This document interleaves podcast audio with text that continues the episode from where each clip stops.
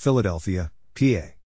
Police say two men were shot multiple times in the Point Breeze section of Philadelphia on Friday afternoon. A report from Fox 29 Philly said one of the shooting victims died from the gunfire, and the other victim was sent to the hospital in critical condition. The shooting reportedly took place at around 2:30 p.m. on the 1700 block of Point Breeze Avenue. Police say a 29-year-old male was shot multiple times throughout the upper body. He was rushed to Methodist Hospital.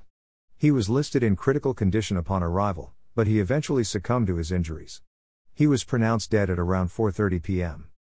The second victim of the shooting, a 39-year-old male, was shot in the back two times. He was rushed to Presbyterian Hospital by private vehicle. He was last listed in critical condition. So far no weapons have been recovered and no arrests have been made.